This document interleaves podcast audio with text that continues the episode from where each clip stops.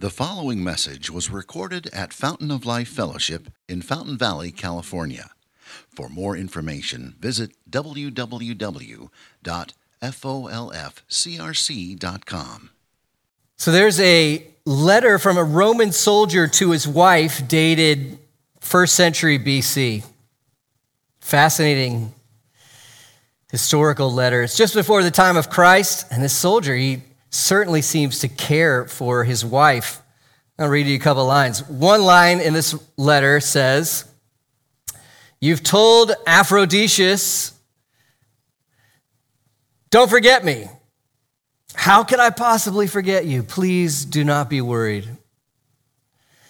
That otherwise loving letter also includes this line If you happen to be pregnant again, if it's a boy, leave it. If it's a girl, throw it out.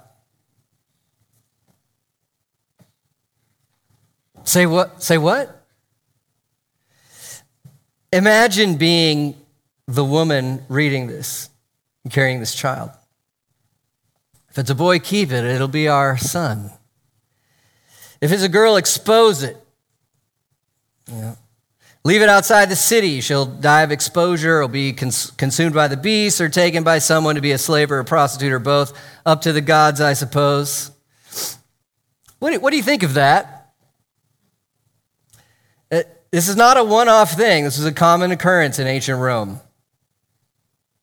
It's cultural practice. As you think about it, you might want to respond, that's just wrong, right? I hope some of you are responding that way. That's just wrong. Okay, but why is it wrong?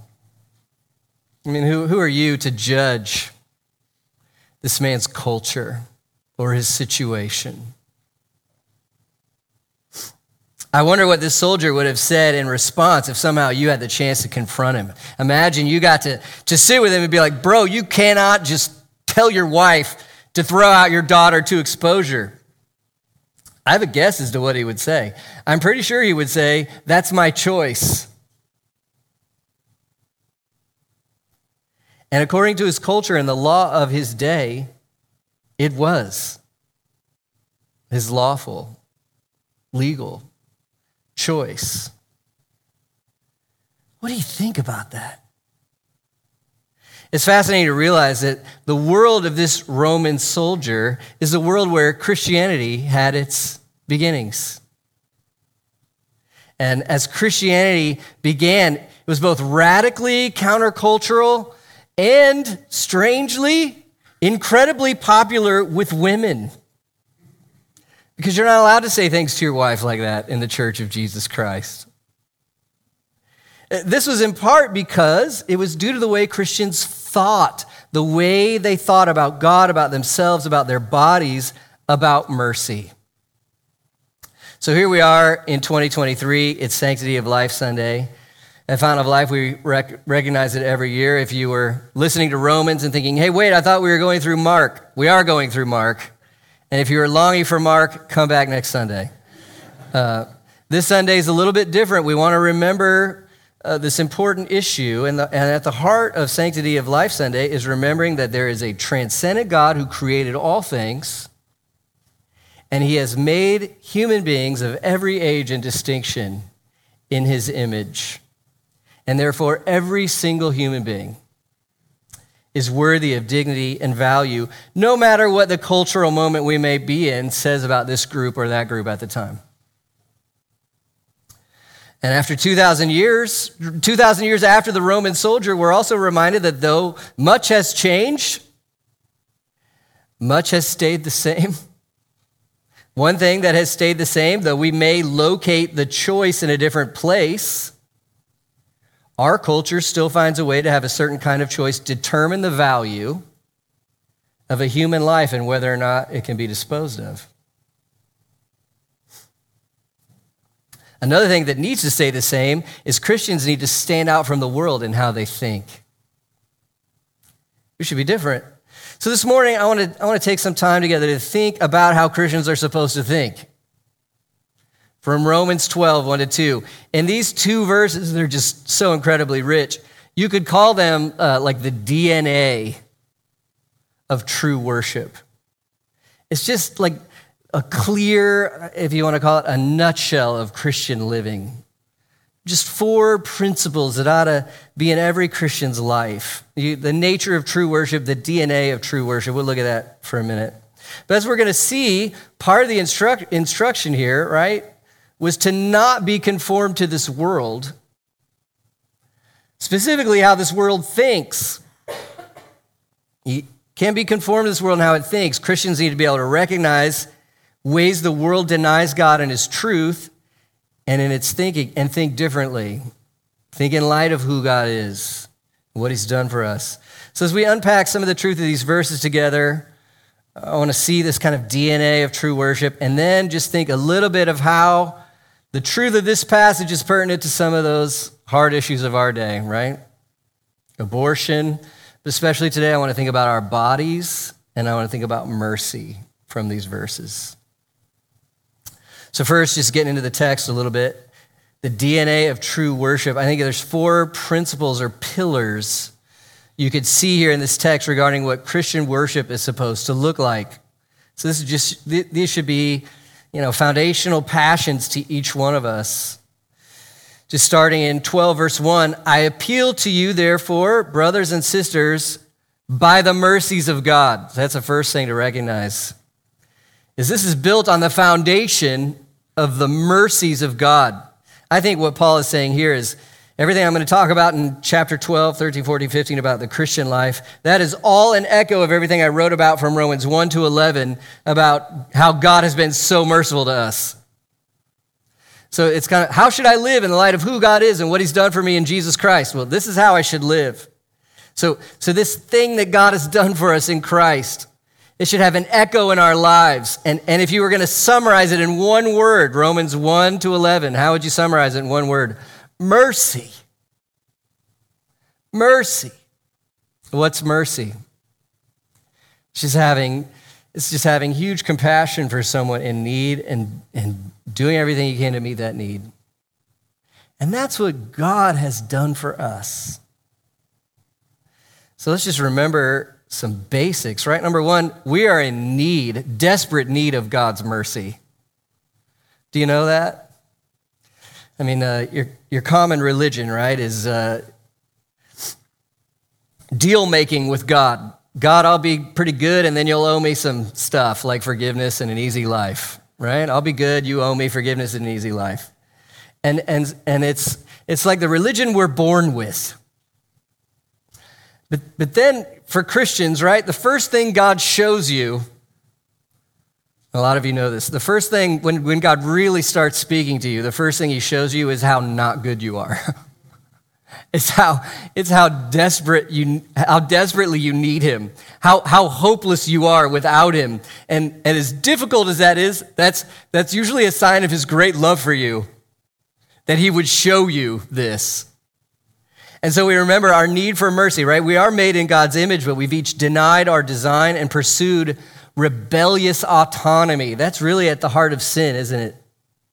God, I don't need you. I'll do this myself. I don't need you. I'll do this myself. Rebellious autonomy. So we have an honor to giving thanks to the God who has made us and who upholds us every day. I mean, I just this image of him making me and upholding me, and then me taking what he's given him and like trying to slap him in the face with it. It's a picture of my sin in a way. We've each decided we'll make our own way. We choose. We, de- we, we decide right and wrong based on our selfish preferences, and the result is we don't love God, we don't love our neighbor. I just, we deserve God's justice, his wrath. That's what I deserve. But God has just shown its unfathomable mercy in Jesus Christ, right? This is this thrills the heart of a Christian. And we obviously can't preach through Romans 1 through 11 right now. Just two highlights of God's mercy. Look at Romans 5 8. God shows his love for us. Notice when? While we were what? Still sinners. So, what did we deserve at that point? I deserve wrath. And, but what does God give us anyway? While we're hating him, what does he give us? Love, mercy. While I was a sinner, Christ, the Son of God, He died for me. I mean, just to meditate on that, to ponder that, it's unfathomable mercy. Since, therefore, we now been justified by his blood. I know it's theological language, but it's precious. To be justified, right? It's a courtroom, it's a setting of a courtroom, and it's the judge declaring you righteous and innocent. So you think of what you deserve in your sin, and then God the Father looking at you and saying, innocent, perfect. And how can this be? Jesus' righteousness has been given to you by faith. Jesus' cross took the wrath you deserve for your sin. Through Christ and what he did on the cross, you're justified. And much more, you're going to be saved by God from the wrath of God. Because all, and the, and the logic here is there's no wrath left for you because it's all been poured out in Christ. You're forgiven, you're set free. What mercy! That's what God's done for us in Christ. And then through faith in, in Jesus, we just see that God, His mercy is just eternal mercy. He is for us and good to us forever. Look at Romans 8 31. What shall we say to these things? If God is what? He's for us. Uh, such mercy. He's for you. If you put your trust in Christ, His mind towards you is loving and positive. He's for you. And if he's for you, who can be against you? And you will have a lot of people against you. The point is not that you won't have anybody against you, it's just that they're all kind of irrelevant because God is for you. Let them all be against you. Eh, God is for you. God is for us. Who could be against us? And look how for you he is. He who did not spare his own son, but gave him up for us all. How will he not also with him graciously give us all things. God's goal for you is to thrill you in Himself. It really is. Verse 33 you're feeling condemned, you're feeling guilty. Who shall bring any charge against God's elect? Again, it's not like no one's ever going to condemn you. They will. The point is not will they condemn you. The point is who cares if they condemn you? Who will bring any charge against God's elect? It's God who justifies. If God says you're righteous, you're forgiven, then guess what? You are. 34. Who is to condemn? Christ Jesus is the one who died, more than that, who was raised. He's at the right hand of God, he's interceding for us. Then, this great question who shall separate us from the love of Christ? And then Paul works through everything. Here's the answer in verse 39. What's the answer? Who can separate you from the love of Christ?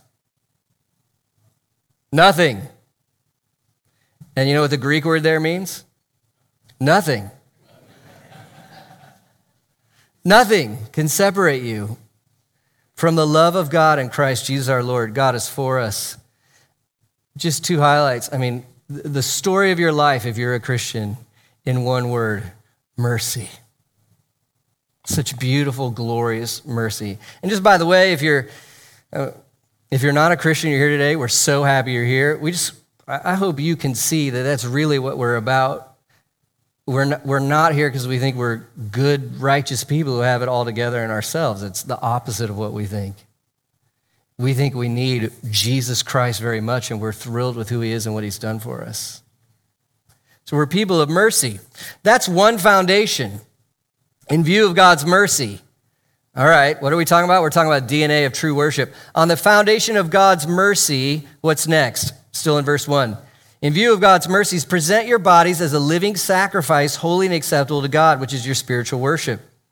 So the only, the only thing that makes sense, Paul is saying, is if you've been saved by mercy like that, how should you now see your, yourself? A living sacrifice.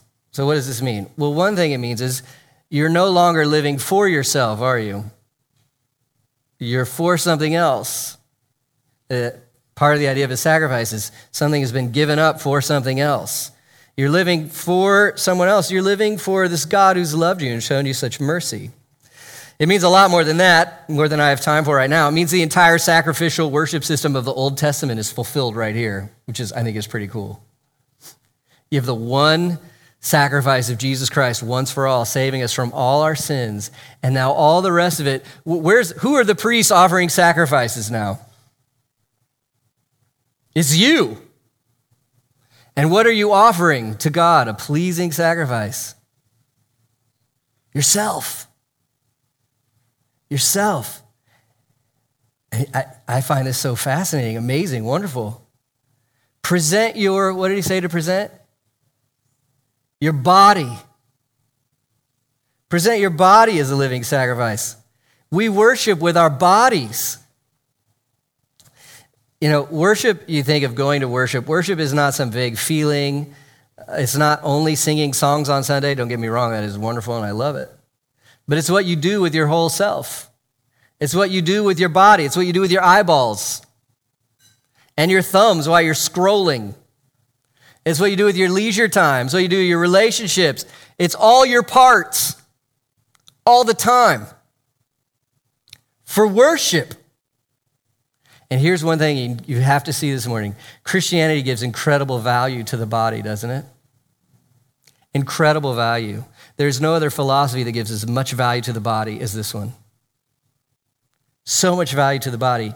Historically, this is unique, but in our cultural moment, you need to realize you're not just a disposable bag of chemicals. And what you do with your body is not just outside of who you are. Oh, it's, it's sacred what you do with your body. Always. Always. So, the value of your body, let's, let's be clear, it's not how young or beautiful or healthy you are. And some of you need to be like, Amen. You gonna get one? Nobody? It's not, it's not how young or beauty or healthy you are, or the pleasures you can chase and experience. That's, that's not the value of the body. Your, your body is the house of your worship. 1 Corinthians 6:19, listen to this. Do you not know your body is what? A temple of the Holy Spirit within you. That should blow you away. That the God, the holy God of the universe, in some way, by his Holy Spirit, would dwell in this and call it holy. And then look at this you are not your own. One thing Christians can't really say is my body. Well, okay, it's your body and that it's yours and not mine. But can you really say it's your, your body? Whose body is it? belongs to Jesus. We worship him with it. You're not your own, you've been bought with a price. What price paid? What price did Jesus pay to have your body as his? A cross. What a price. So our, we see here our person and our body are in, intertwined as a unity and the body is the vessel we use to worship. So, DNA of Christian living, founded on God's mercy, founded on God's mercy. We emphasize the gospel, what Jesus has done for us. And we worship, what do we worship with? Our bodies. So, when are you worshiping? You're always worshiping something. Worship Jesus with your body. But as we worship with our body, now number three, we're transformed by the renewing of our mind. This is in verse two now if you're following your Bible. Don't be conformed to this world, but be transformed by the renewal of your mind. Why do we need transformation? Because our default is conformity to the world. That's the default. What do we mean by the word world here? It's not geographical location, it's not globe. It's a system of valuing and thinking. You call it worldliness. And the, and the general idea of worldly thinking is that it lives without regard to God, it lives in, in hostility to God.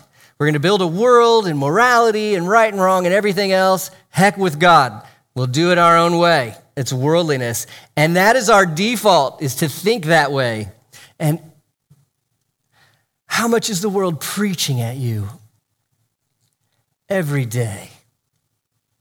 expectations, entertainment, media, education. It's just preaching at you all the time, a way to see life. But look, now that we're Christians, what do we not want to do? We do not want to conform to the world.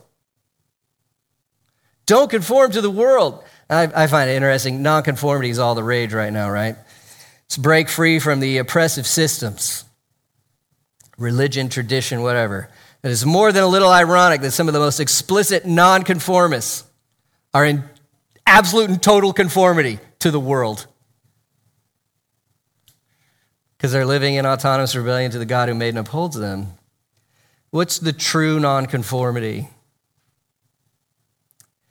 To belong to Jesus and to be made like him. That's the transformation. And then there's this incredible word be transformed. So we'll get our grammar on, get our nerd hat on just for a second. Present passive imperative.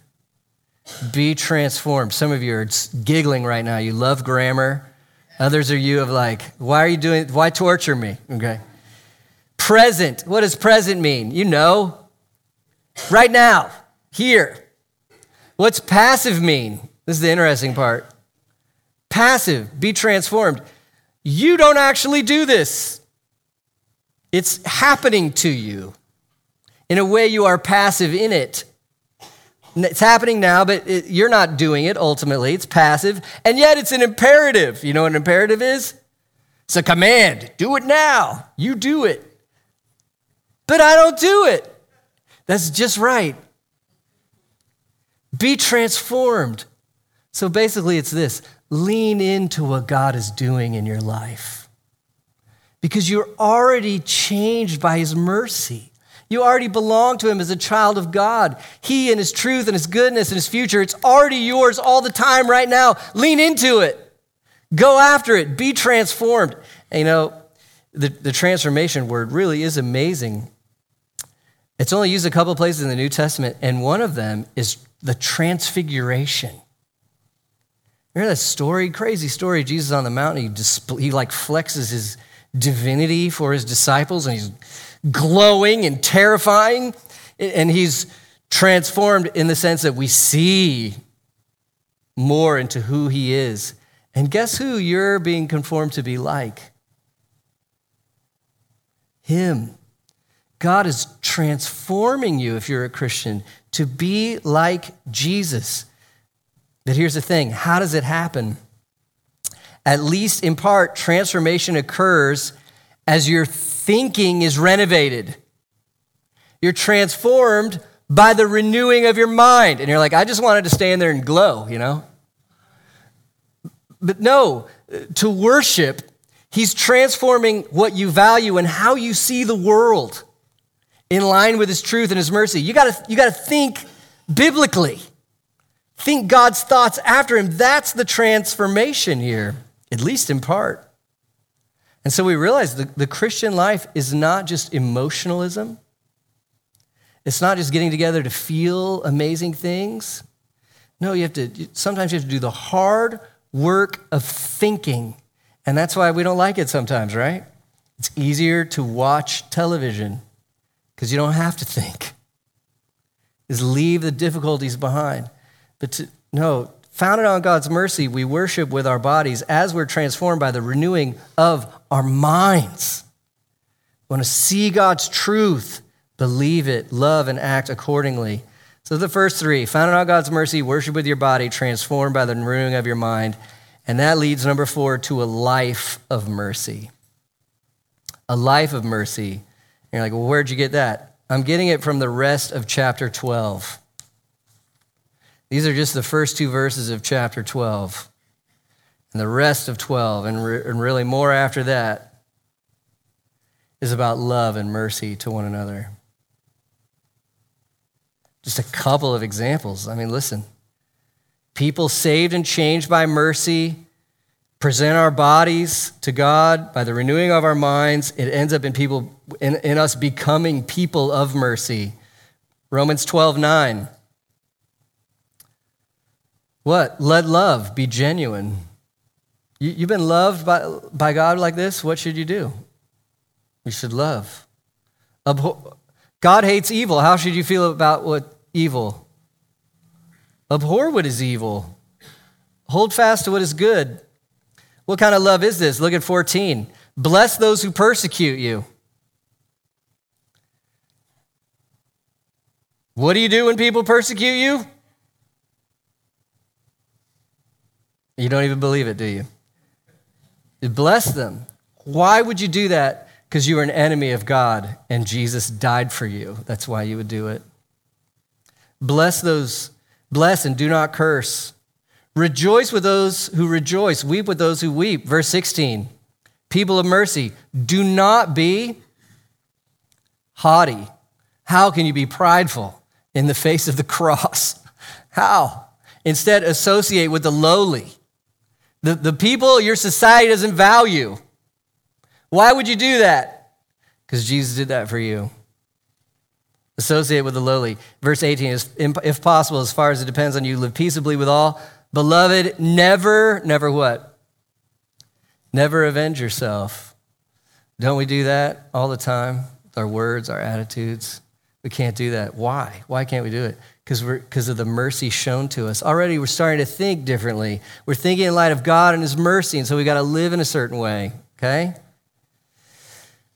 So that's the, for, the DNA of true worship, founded on mercy. Worship with your body as you're transformed by the renewing of your mind and live a life of mercy to others. That ought to be things we are each passionate about, we want to live in, right, together. Well, obviously, these truths have enormous implications for everything you can think of, especially issues surrounding, or at least including issues surrounding these hard issues, right? We don't, we don't like to talk about it, we don't want to think about it, but issues of abortion, issues of human life. It's painful, it's difficult. But we want to have Christian minds. And, and I just want to focus on two things in our time in, in my time this morning. I want to think about a Christian view of the body, and then, of course, mercy. The body and mercy. So I'm gonna get a, I'm gonna get a little, a little nerdy here with you. What does our world think about the body? What does our cultural moment say about the body? Uh, I think scholar Nancy Pearcey puts it well. Listen to this. Pearcey says secular thought today assumes a body person split. With the body defined in the fact realm by empirical science, uh, the, the material body, and the person defined in the values realm as the basis for rights. This dualism has created a fractured, fragmented view of the human being in which the body is treated as separate from the authentic self. You think that's true? Personhood and the body divorced has massive implications for human rights because instead of just saying humans have rights, then we would say, well, it's personhood that grants you rights. Oh, and how are you going to define that? And so now, well, the body is just material. You could be human and somehow deserve less rights and protections than other humans based on how much personhood you have, you see? Let me give you a couple cultural examples, and I think you'll feel it if you don't quite, if you're not quite tracking it. Here's an article in Salon, and the title of the article is this So What If Abortion Ends Life? I'm old enough to remember pro life people trying to convince pro choice people that the fetus is human and, and modern pro choice narratives, you, you'll listen to one, they're not even arguing about whether or not it's human anymore because the science is so glaringly obvious that it's human. Listen to this. This is what the author writes. She's pro choice. Here we go. Here's the complicated reality in which we live all life is not equal. This, this is painful, I'm sorry, but we need to think about it. When we on the pro choice side get cagey about the life around the life question, it makes us illogically contradictory. And I, you know, I'm, I'm smirking when I read that because that's, that's what I've said, and I, I appreciate her honesty. Because listen, I have friends who have referred to their abortions in terms of scraping out a bunch of cells, and then a few years later were exultant over the pregnancies that they unhesitatingly described in terms of the baby and this kid. Right? I, I feel you. She also wrote, I know women who have been relieved at their abortions and grieved over their miscarriages. Listen to this. Why can't we agree that how they felt about their pregnancies was vastly different? but that it's pretty silly to pretend that what was growing inside of them wasn't the same. Fetuses aren't selective like that. They don't qualify as human life only if they're intended to be born. This is, this is shocking to me because this is a pro choice advocate saying this. She's being very honest about human life. But listen, yet a fetus can be a human life without having the same rights as the woman in whose body it resides. She's the boss. And listen carefully. Her life and what is right for her circumstances and her health should automatically trump the rights of the what? Non autonomous entity inside of her. Do you see what she's doing? It is the it, this is the cultural view of the body. The body and personhood are separate. She's admitting that this is a human body, but it's not an autonomous person. Do you see? This is the separation. And therefore, because it's not fully a person, look at the last life. It's chilling. Uh, the last line. A fetus is indeed a life, a life worth sacrificing. So here, here we are. We appreciate the honest truth. We know scientifically fetus is just young human. It's they're humans. But the child is not fully a person. The danger, the danger level is who's the committee that, that decides who's, what's enough personhood? And instead of a view of life, right, a, a Christian view of the good life would be the more vulnerable and helpless a person is, the more, val- the more it's a life worth sacrificing for. We'd sacrifice for that person. But this article said no, the less developed person is a life worth sacrificing. And it's actually the word of sacrifice, human sacrifice. Wow. That's one example. I'll give you another example. I just, I don't want you to think it's just, well, I found the most radical uh, you know, article that happened to fit with what I'm trying to say to you. So here's, here's one more just to show. I, th- I think Nancy Pearcey's right. This is a broad, this is, this is the way our world is thinking about the body. When he was running for president in 2004, John Kerry was pressed on abortion, and he agreed that life begins at conception. But look what he said. The preborn baby is not the form of life that takes personhood in the terms that we have judged it to be. It's the same idea. I agree it's human. But we have judged that this human does not have personhood. And therefore, because Yes, it's human, but because it doesn't have personhood, what can we do? Whatever we want.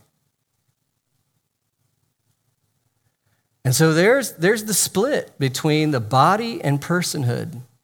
And, and really, when you, when you hear when you hear that, you know, this is not the form of life that takes personhood in the terms that we have judged it to be. That idea, that, that isn't that at the undercurrent of every system of oppression and injustice the world has ever seen? Yes, this person's a human, but I'm going to do X, Y, and Z, A, B, and C to them because I see myself as, or my group as more valuable than, than they are. That's how it works a life worth sacrificing. Wow. Well, obviously, it's a problem for human rights. I'm going to leave it there. But just as you think about how the world views the body and separating the body from personhood, and you're realizing that's a real problem for human rights, but it has enormous implications. We could go into sexuality on this issue. It's just your body. We go into transgenderism on this issue, human rights. But most of all, it's about our worship. Don't be conformed to the world. Don't be conformed to the world. What's a Christian view on personhood and the body?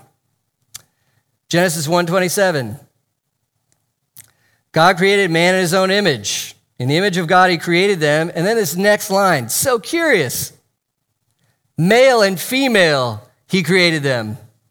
Just keep it really simple. How do you know someone's male or female, generally speaking? It's their body. Embodied. Persons in bodies. Intertwined, these things are together. You can't, you can't totally divorce personhood and the body. Of course, we are more than just our bodies, right? I want to say that. If a Christian dies, you know, her soul goes to be with the Lord, right? And her body is dust and ashes. But is that design? And is that eternal? No, that's only temporary. The Bible sees that as an alien, unnatural situation. When Jesus comes back, what are we going to get? Bodies. And we live in those bodies forever. No, the, the Christian view, the body and personhood are intertwined together, which means if you are a human in any way, shape, or form, you have personhood. What about handicaps or development? We don't care. You're made in the image of God. There's a soul, there's a personhood intertwined with that body. And think about this Jesus took on a body. How incredible is that?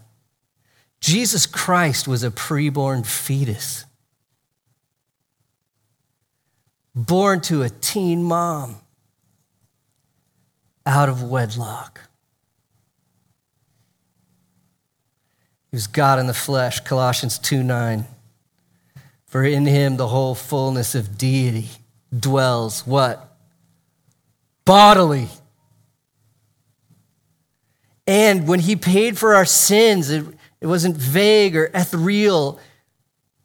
1 Peter 2 24, he himself bore our sins in his body on the tree that we might die to sin and live to righteousness. By his wounds, you've been healed.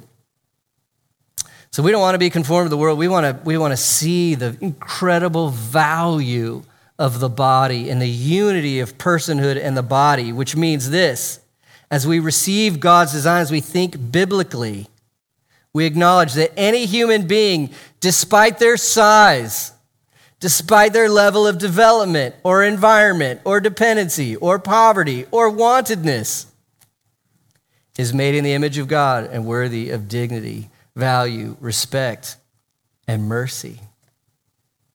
Amen? That's Christian thinking. Just to think about mercy for a moment. I have no time to develop this at all, but our cultural moment has no resources regarding forgiveness.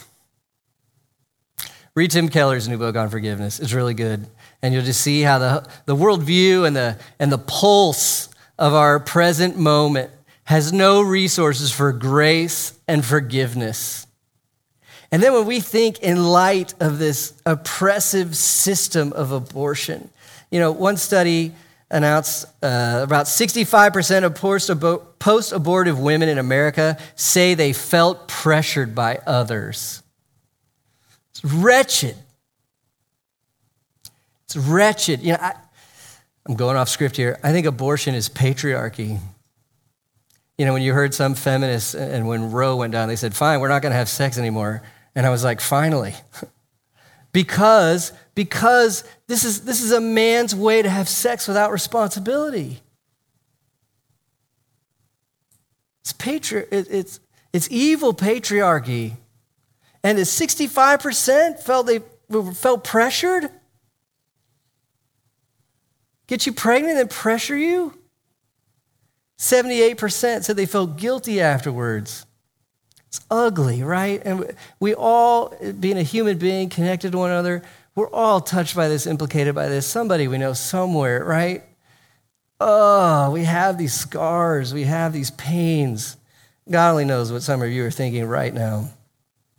The point is, we need mercy so bad. We need to receive mercy, forgiveness, cleansing. Hebrews 10:10. 10, 10. Look at the will of God for you in Christ. By the will of the Father, we have been sanctified through the offering of the body of Jesus Christ once for all. Receive that mercy. Confess your sin, your brokenness, your pain, and see Jesus living, dying, and rising, receiving healing you, sanctified, washed clean, made holy, offering forgiveness. He died for us, He loves us, He receives us. Having received mercy, well, now what do we want to do? Show mercy. We got to show mercy. You know, every once in a while you hear, oh, you Christians talk about being pro life, then why don't you do something about it? And you know my response to that is? They do. There are roughly twice as many pro life pregnancy centers in America as there are abortion clinics. And unlike Planned Parenthood, they don't get government funds. And they are mostly operated and supported by Christians. Could we do better being people of mercy? Of course, of course. But are God's people people of mercy? Yes, they are. And so that's why I've invited, uh, we, we bring in Horizon Pregnancy Clinic to, uh, to be with us on Sanctity of Life Sunday. And, and t- today, my friend Angel's here, and I've t- I promised her that you are a friendly and generous audience. Amen, right? But Horizon Pregnancy Center is one way, right, that we can apply showing mercy because they are a merciful place. They offer wonderful mercy to mothers, fathers, kiddos in the midst of these vulnerable pregnancies and the decisions. No matter what decision these moms make, Horizon's offering mercy. And so, one way for us to think about these things and want to live in God's mercy is to support or join them in their efforts. So we like to support them financially. Uh, and then maybe for some of you, you might support them in different ways. You might volunteer or something like that. But enough of me. Here's to wrap it up. How do we live as Christians? Founded on God's mercy. Worship God with your body as you are transformed by the renewing of your mind and live a life of showing mercy to others. I want to invite Angel to come up and tell us about God's mercy in her life and through Horizon. Let's give her a hand. Thank you for listening and we invite you to visit us Sunday mornings here at Fountain of Life Fellowship. For more information, visit www.folfcrc.com.